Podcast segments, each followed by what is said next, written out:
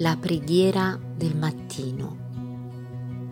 Allora si cominciò ad invocare il nome del Signore. Pace a tutti. Fratelli, vorrei leggere con voi in eh, Marco 5, verso 35, l'ultima parte. Tua figlia è morta. Perché incomodare ancora il maestro?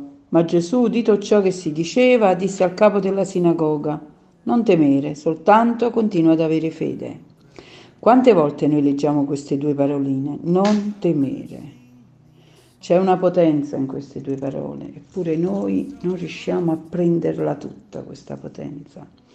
Ho letto che non temere è scritto 365 volte nella parola di Dio e ancora qui vediamo l'amore del Signore che ogni giorno ci dice non temere.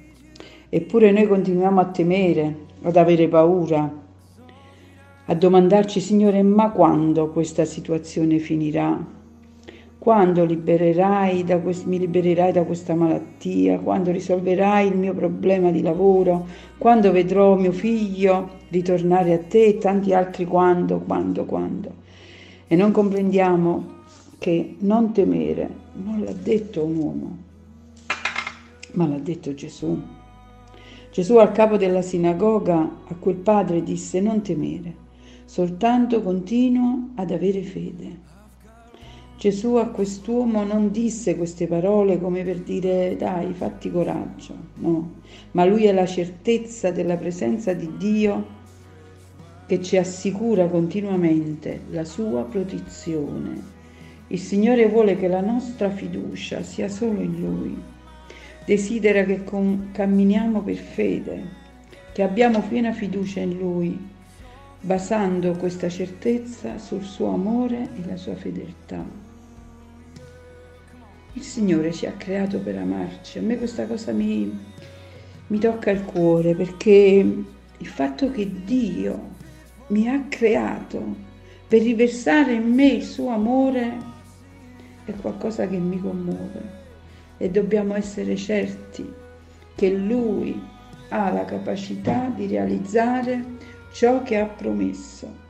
Quindi quando non vediamo via d'uscita, sapete proprio in quei momenti che intorno a te, cioè tu sei immersa in un buio pesto e non riesci a vedere un po' di luce, ci dobbiamo fidare di Lui. Fidiamoci di Lui, fidiamoci di Lui, perché Lui dice non temere. Gesù per incoraggiare i suoi discepoli disse, il vostro cuore non sia turbato, abbiate fede in Dio e abbiate fede anche in me. Il segreto di una vita veramente benedetta non sta nel vivere senza problemi, ma sta nell'affrontare ogni difficoltà con la piena fiducia che il Signore è con noi e che in Lui nulla è impossibile. Quindi, come dicevo prima, quando non vediamo una via d'uscita, sentiremo la sua voce che dolcemente sussurra al nostro cuore, non temere, perché io sono con te sempre. Dio ci benedica.